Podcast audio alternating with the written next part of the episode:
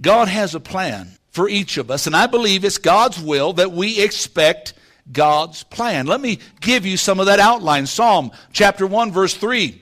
In the New Living Translation says, and I put this in there, those that expect of the Lord are like trees planted along the riverbank, bearing fruit each season. You notice it doesn't say overabundance, fruit or underabundance, but they're bearing fruit all of their lives. But this is the part I like, and I want you to underline it. Their leaves never fade or wither, and they prosper in all they do.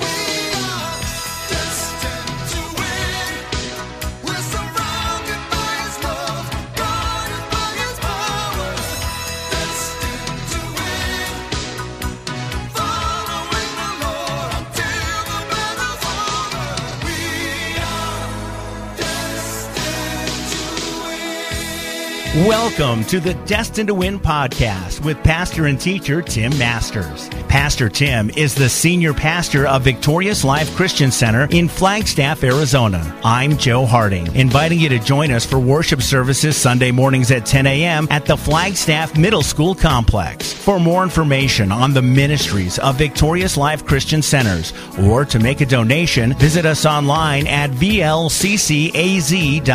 That's vlcc az.org. Now, with today's message, here's Pastor Tim Masters.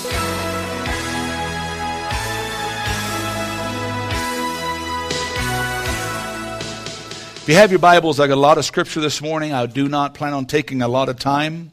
Uh, as my wife said, uh, Wednesday, I believe it's Wednesday, Thursday is actually our third anniversary as a church.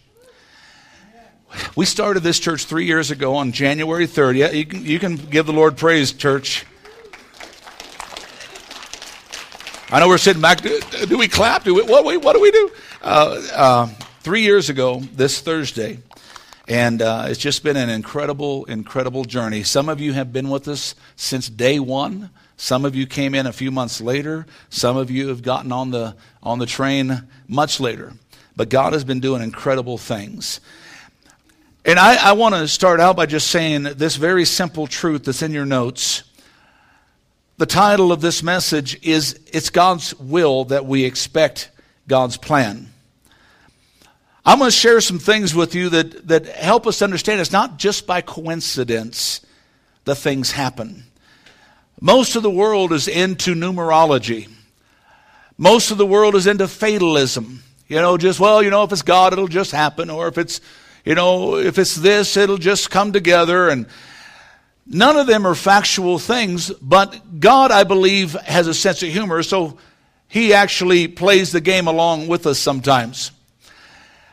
I have been fascinated at the way the scriptures are lined out, and my wife reminded me of something the other day that I had forgotten. I, I, knew this many years ago, but I've forgotten all about it. That if you want to know the Bible in its entirety in one book, you can go to the book of Isaiah.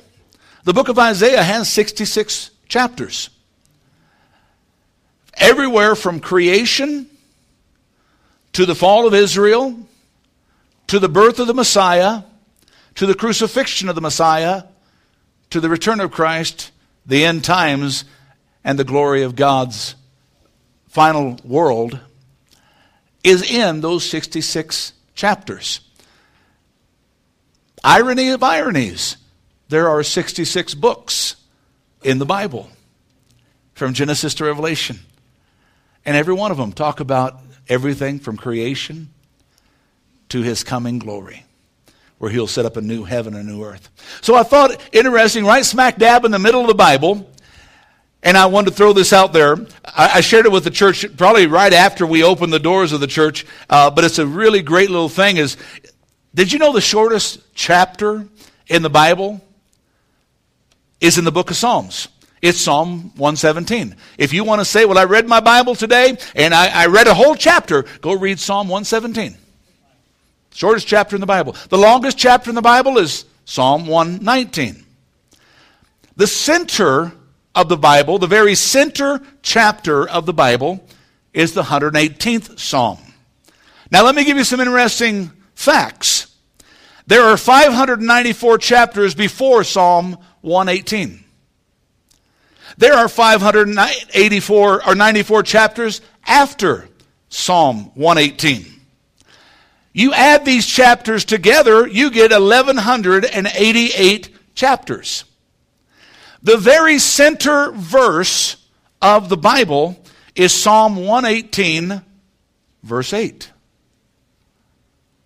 1188 chapters. You put a decimal or a semicolon between the 118 and the 8, you got Psalm 118, verse 8. The center verse of the Bible. So, you know, back in the day when I found this out and I, I found this little thing, I thought, well, gosh, let me go see what Psalm 118? I mean, it's got to be something significant because God jumps into this thing to, to, to help us to know that He is the God of everything, even the God of numerology, which is the study of, of numeral, uh, uh, uh numerical sequences that come up to things.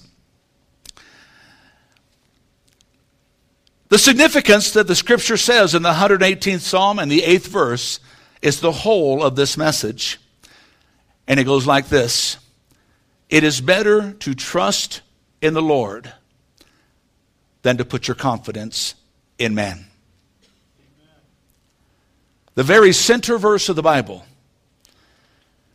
It is better to trust in the Lord than to put your confidence in man. Too many times the Christian church today has put his confidence everywhere but in God.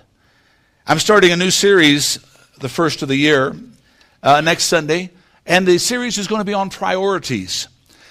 What I, I, feel the Lord wants me to do as your pastor every every year, every month, every week, He gives me a direction to go, and I usually get them in in, in structures that I put together in four week segments that I can take the whole of it and lay it out over a period of time so we can grasp it in bite sized pieces. And I really believe as I was praying uh, these last few months about God, what are we doing next year? And I, I believe with all of my heart, God said it's time to get the church back to priorities. Amen. It's time to get the people of God back to the priorities that make life. And we will find that some of the reasons our lives are so chaotic is because our priorities are all out of shape, are all out of whack. Can somebody say amen besides me? Amen. Folks, I'm the pastor, and I've got to continually work on my priorities. Can my wife say amen? Yeah, yeah. The truth is, in all of our lives, this is something that we have to understand. It's better that we trust God than put our confidence in man. Now, let me ask you something. Coincidentally, don't you think it's odd that it worked out that way? The very center of the Bible? The very structure, 594 verses, 509 or chapters, 94, 1188, and all of a sudden it's the 118th verse 8. That's the center. And God says, I just want you to know you need to trust me. You think that's coincidental? Or do you think that God maybe has a piece and part in all of it? God has a plan for each of us, and I believe it's God's will that we expect God's plan. Let me give you some of that outline. Psalm chapter 1, verse 3. In the New Living Translation says, and I put this in there, those that expect of the Lord are like trees planted along the riverbank bearing fruit each season. You notice it doesn't say overabundance fruit or underabundance, but they're bearing fruit all of their lives. But this is the part I like, and I want you to underline it. Their leaves never fade or wither, and they prosper in all they do. I've had people over the years come up to me and, and, and they, they, they, bring the little, the little um, um, euphemism out of the old of, remember the Midas man? Remember King Midas, the story of King Midas? Everything he touched turned to gold. I've went through some pretty uh, horrific struggles in my life. And I actually had a pastor friend of mine on the phone many years ago when we were first starting this church because I had sent out letters to many of our uh, church friends. I, uh, you know, I don't know, I sent out 40 different letters. And I got response from one church, and they sent us a little offering, and, and praise the Lord, because all the churches are going through difficulties. But I was talking to this one pastor friend on, on the phone, and I, and I shared with him what I did, and you know what he started doing? He busted up laughing. I'm talking to him about serious stuff. I'm saying, you know, we want to start the church and we know this is what God's doing, blah, blah, blah, blah, blah. And, you know, it's, you know, we have the resources. And, and he, he interrupted me in the middle of it and he said, Tim, everything you touch prospers. Everything you do, God blesses. Look around, church. Don't you think that God might be blessing us right here? He was laughing because he had watched my life. We had been friends for years before he got saved. And he had watched the hand of God operating in my life, in my wife and I's life. And he said, I know what you're going to do is going to be blessed and prosperous of the Lord. And then in doing this, Joshua 1 7 came to mind. And look at what it says. In the midst of everything, he's telling Joshua, be strong and very courageous. Be careful to obey the law that the servant Moses gave you. Don't turn to the right or to the left. In doing this, you will be successful wherever you go. He said, Do not let the book of this law depart from your mouth. Meditate on it day and night, so that you may be careful to do everything written in it. And underline that last line. Then you will be prosperous and successful. I think one of our greatest uh, struggles and one of the greatest tragedies as Christians that we veer our lives from basing it on this book that we veer our lives from trusting God's promises. I am doing a series right now on Wednesday nights on the promises of God, and and uh, you know I put out just a just a few uh, pages of notes. And just every time we get together, there's just so much more that God's unfolding because God's promises are limitless. But it all basically breaks down if we have obedience in life, then we'll have a life of promise and blessings. And the struggle that we deal with is we're being pulled every way. The world says if you want this, do this. The world says if you want that, do that. But what does God say? And sometimes it's a whole lot easier to follow the world. Can somebody say amen? amen? It's a whole lot easier to just, you know, in light of the Ramsey classes, in light of, of, of trusting God in our finances, to pull out that debit card to pull out that credit card. Oh gosh, I'll just pay for it later on. The problem is we have 10 later ons to pay for now.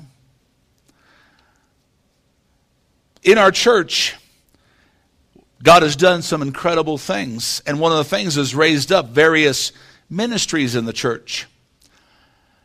And what we have is we have a greeters ministry, we have an ushers ministry, we have a children's ministry, we have a nursery ministry, we have a youth ministry, we have several different ministries in our church that are going on to help people to grow. The struggle that we have in a church sometimes is that everybody's thinking everybody else is doing what everybody else should be doing. And our ministries are struggling because they don't have enough people involved. Stand up back there, Libby. You see this little, you got to stand up real tall. Okay, she, okay, she's told us she got. You to get on the chair back there? Which, never mind, don't do that. But little Lib back there, she runs our greeters ministry. And I asked her, yeah, let her know how much you appreciate her. I asked her the other day, send me a list of your greeters. She sent me a name, uh, what, three names? Four? Five names? Five names on the list. What that means is every week the same people are doing the same thing. And you know what that is? Putting a smile on your face, welcoming people to church. How many people have a smile? Go ahead and smile at me. Let me see teeth. If you don't have any teeth, we'll send you over to Bob. But let me see some gums. Okay? Okay, so let me ask you this. How many are not involved in the greeters ministry? Lift your hand up high. How many think they need to talk to Libby about getting involved? Oh, go ahead, lift your hand up, put it up there, hold it up, come on. Okay, Libby, you got Nancy up here, you got Ken back here. Who else? I, I don't know your name way back there. Cheryl. Cheryl back there, she wants to, and she's brand new. Amen. Who else? Pastor, you're putting me on the spot. You bet you're sweet, you know what I am. Do you know why? Let me share a little story, and it's in your notes. I thought it was so cute. It's a story of four people. The people were named everybody, somebody, anybody, and nobody. Let me tell you the story. There was an important job to be done, and everybody was sure that somebody would do it. Anybody could have done it, but nobody did it. So somebody got angry, as it really was everybody's job. But everybody thought anybody could do it. But nobody realized that everybody wouldn't do it. And it ended up that everybody blamed somebody when nobody did what anybody could.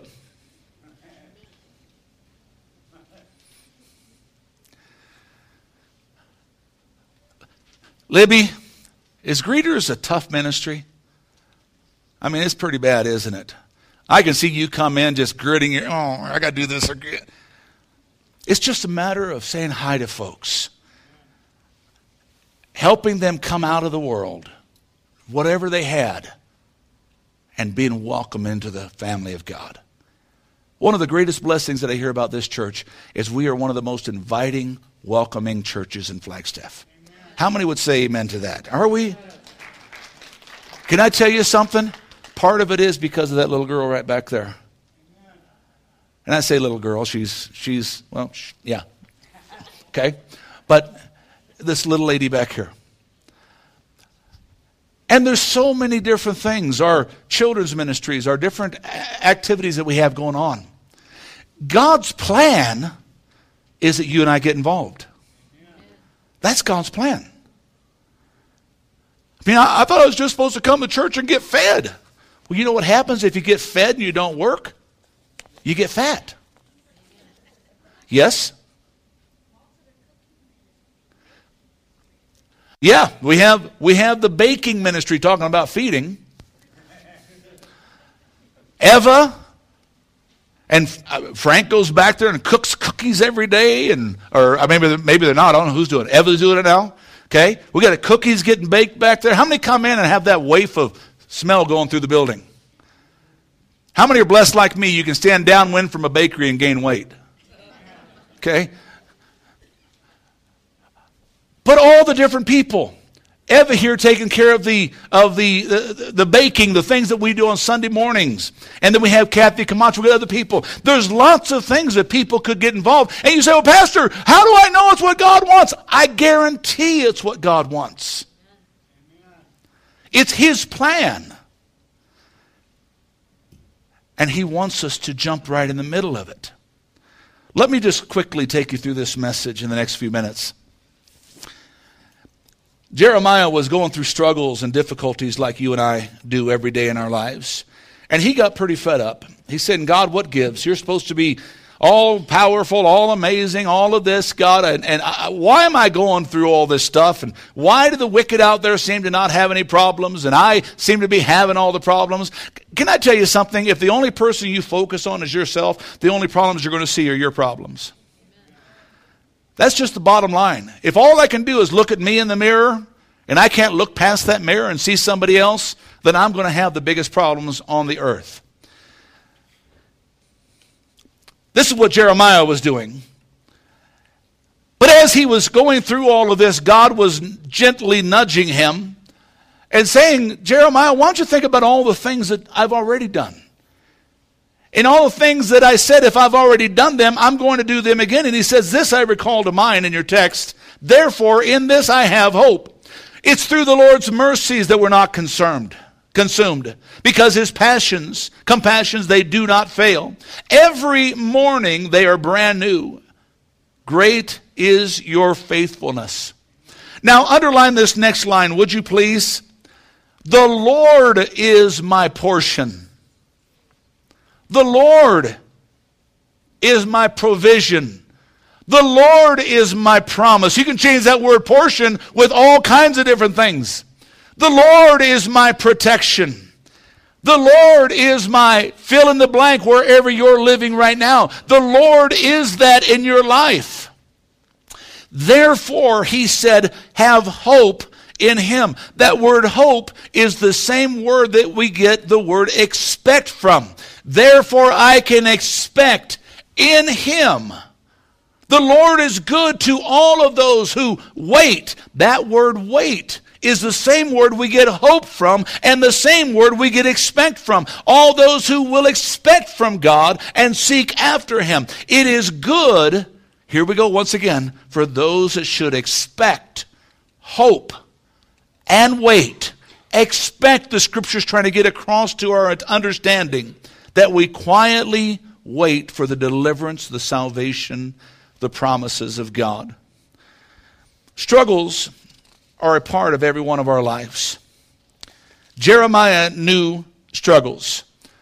He knew it's not a matter of if I have a problem, he says it's a matter of when I have my next problem.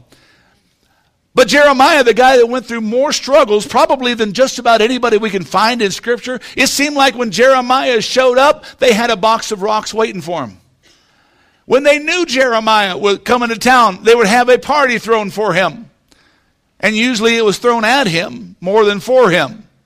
But listen to what Jeremiah records in, in the book of Jeremiah, chapter 29. He said, I know the plans I have for you, declares the Lord. And listen what God said his plans are for your life and mine plans to prosper, not to harm, but to give us hope and a future. And over time, as you read the book of Jeremiah, the book of Lamentations, or the two books that are credited to Jeremiah, you find that Jeremiah learned some critical aspects of living a victorious Christian life and let's just break it down really quick. The first thing Jeremiah did is when he was going to, through struggles, and we see it in our text, he said, I recall to mind what God has already done, and because of that, I have hope. He said, I expect God to do what God has promised that he would do. And because I expect that, all of my efforts are focused on that. And when I take my eyes off the problems, you know what happens? My eyes can refocus back on the promises to where the problems don't become paramount, but the promises become prolific in my life. Because I don't look at my losses, I look at the gains. See, I learned a long time ago if we spend less time grieving and more time rejoicing, we'll see God do all that He would do. If we stop grieving over what might have been, it is in the chance there that we have the ability to more clearly see what is yet to be. We used this scripture a couple times in this series. Psalm 78, where it talks about Israel limiting the Holy One of God because they forgot the things that God had already done. And I don't know about you, but I know lots of people in this world that every time you bring up something that God wants to do, they say, it can't be done. Is there anybody here today that you looked at something and said, uh, it's just not going to work? Well, God, it just can't happen. It can't, there's no way. You know why we look at it that way? Because we look through finite eyes instead of an infinite creator. See, my Bible still tells me what is impossible for man is possible with God. You know, I've read from Genesis to Revelation in this book. And you know, when it comes to a Christian, I have not found a single thing that says can't.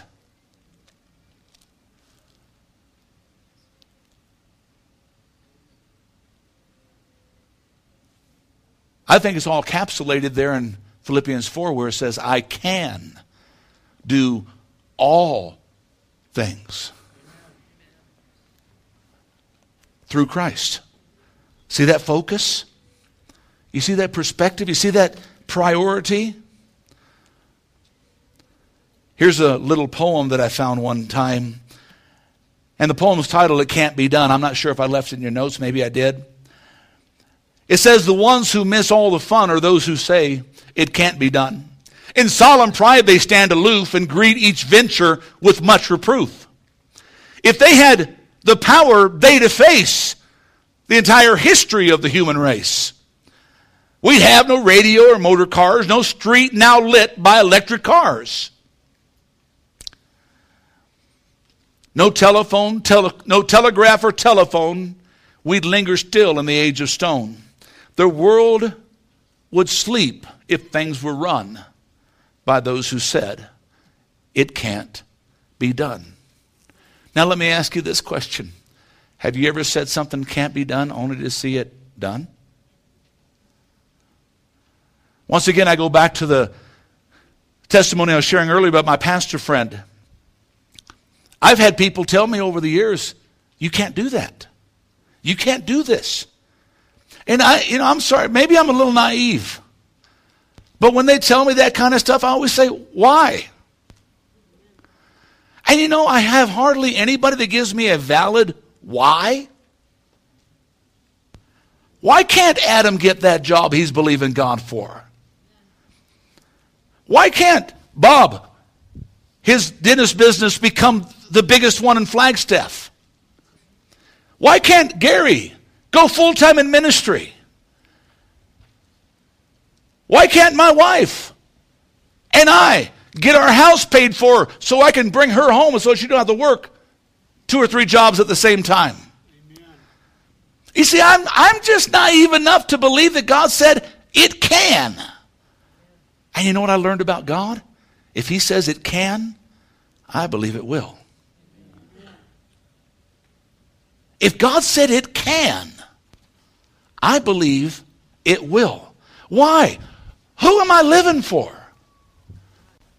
Who is the Lord of my life? The infinite creator of heaven and earth? So why can't I? See, Jeremiah came to that revelation. I remember the things you've done. And God, I'm going to stand in that hope. It goes on to say, I can stand in that hope in the 22nd verse of our text because his compassions and mercy, they never fail. It's because of them I am not consumed. And if you go a little bit further, he said, This is the, the underbearing premise of everything I stand. God is my portion. What is wrong with me expecting all that God has for me if God has all? Uh, okay, I'm getting too deep for some of us. It, Adam, is that it? I mean, if God has it all, what's the tough thing expecting? Well, you know, I'm not sure God wants it all for me. Are you saved? Are you a child of God? Is there anything that you would withhold from Jacob? If you knew it wouldn't hurt him and it was in your power to give it to him and your ability to bless him, you're supposed to be saying, Yeah, come on, come on, give me, give. Is there anything you withhold from him? Why does your father hold anything from you? Can I tell you something? I don't know if you read it, but it's in his power to do it. I don't know if you read this, but it's in his ability to do it, Bill. This guy does taxes. He does accounting. He does a great job. I've, I've looked at some of his stuff. He crosses T's and dots I's really good. And he actually knows how to add and subtract too. But why can't his business prosper this year? Oh, you one of those preachers, you believe in prosperity. What's the alternative? That's right. Amen. You want me to preach poverty? Okay, I'll just leave that one there. What's wrong with us expecting? Jeremiah came to the grips that, hey, God, you did it before. Your compassions, your mercy, They're limitless. You are my portion. So why don't I expect God to do what he promised? Let me ask you, does his word say we can do all things? Uh, not a trick question.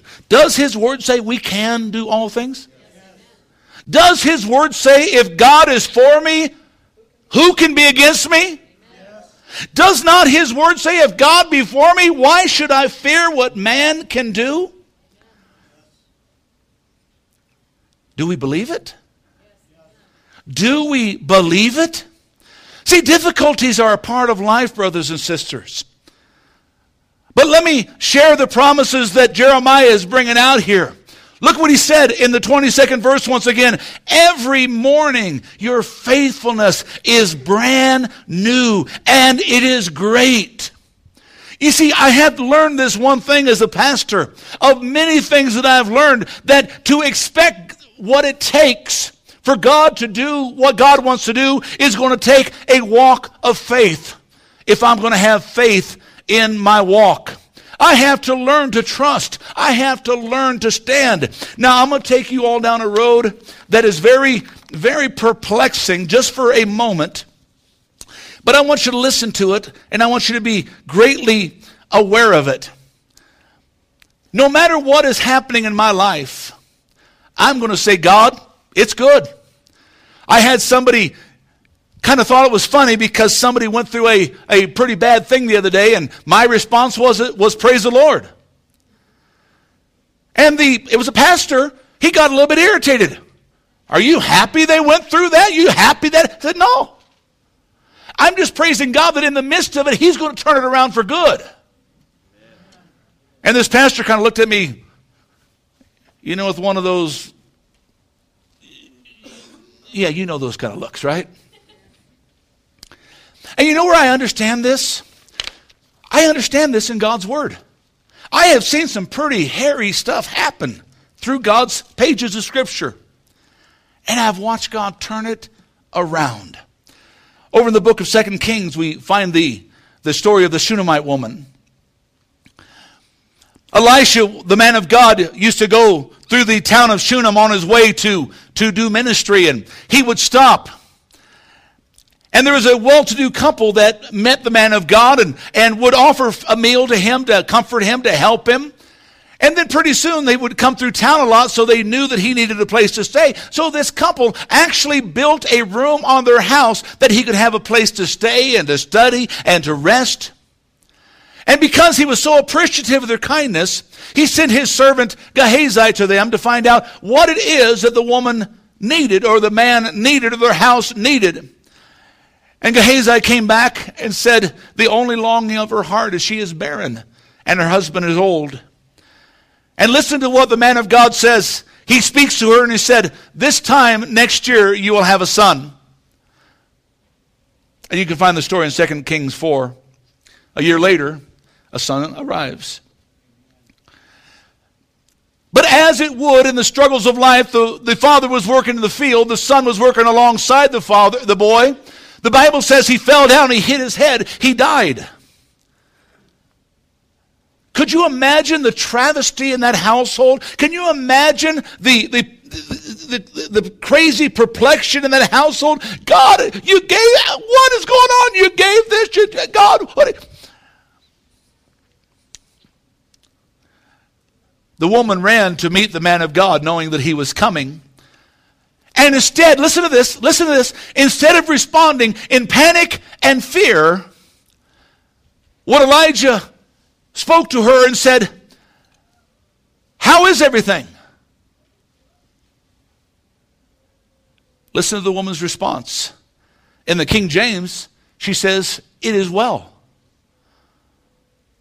In this version that I'm using, she says, Everything is all right.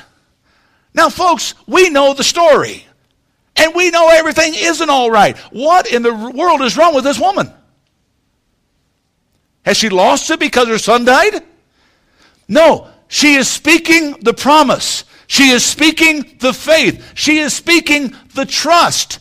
She had seen what God was doing through the man of God, through Elisha. She watched his life. She saw the consistency of God and what he did. Now, listen to what happened. Because the woman would not allow the circumstance to take her down, the Bible says Elijah, and you can find the story once again in 2 Kings 4, went and raised the boy from the dead. Oh, Pastor, that stuff doesn't happen anymore. Why? It just can't. Oh, there's that word. Why? Well, you know, it's just circumstances don't. Why? You don't understand. You're right. Why? Am I, am I saying, is this too much faith that I'm talking about? No, I'm not necessarily talking about God raising your child from the dead. But maybe we would see that. Maybe it's a financial miracle. Maybe it's a physical miracle. Maybe it's whatever. The question I ask her why are we so quick to not believe what God says you need to expect? Let me tell you what I know about faith. Faith looks at situations through God's eyes. This is why your pastor can go through things that he goes through and see things and deal with things and, and get, his, get his burden built up so heavy that he cannot even barely move it, but yet he moves it far enough to give it to God. Faith looks through the situation through God's eyes, not the eyes of limited understanding. This Shunammite woman, she did not panic, for she knew something more than the current circumstance. Faith does not panic. Faith realizes that what looks like devastating circumstance may just simply be God's plan to demonstrate His power and glory. Maybe you are going through something you're going through right now because God wants to bring His glory out of it. God wants to use you to touch lives.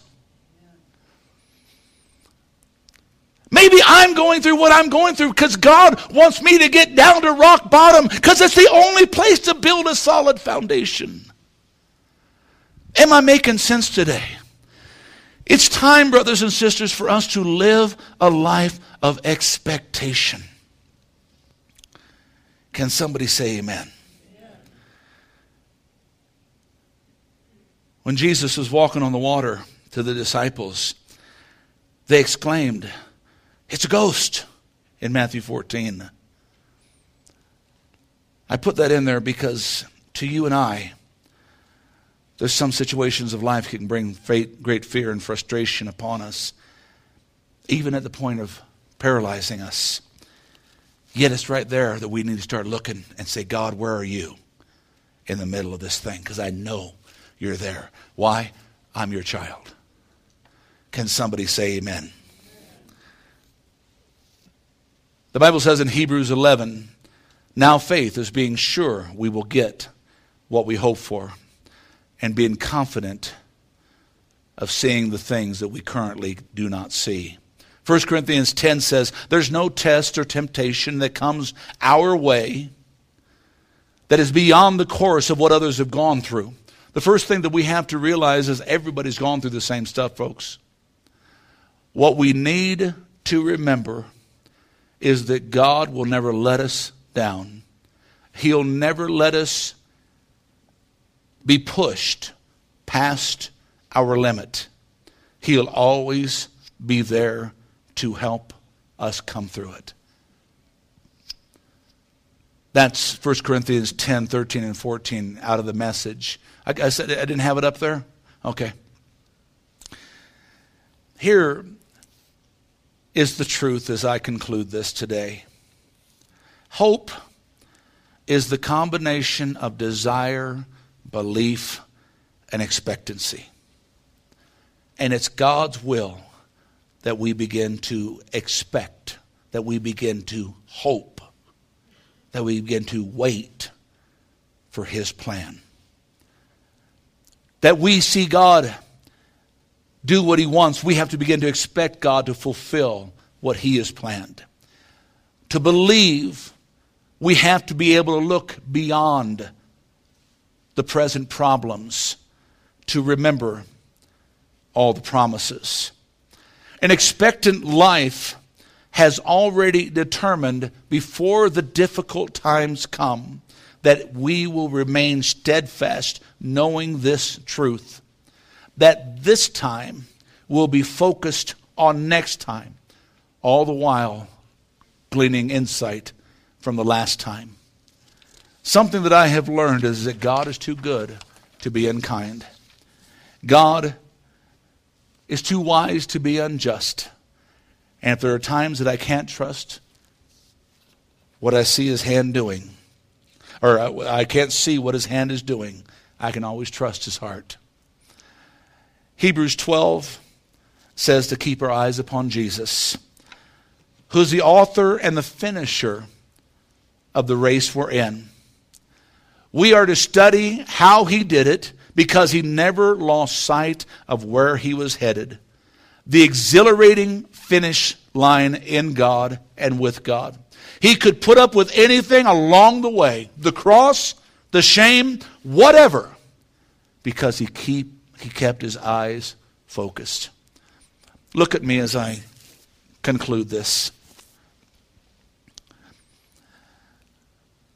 If we would simply take our eyes off the problem, we'll see the promise is still there.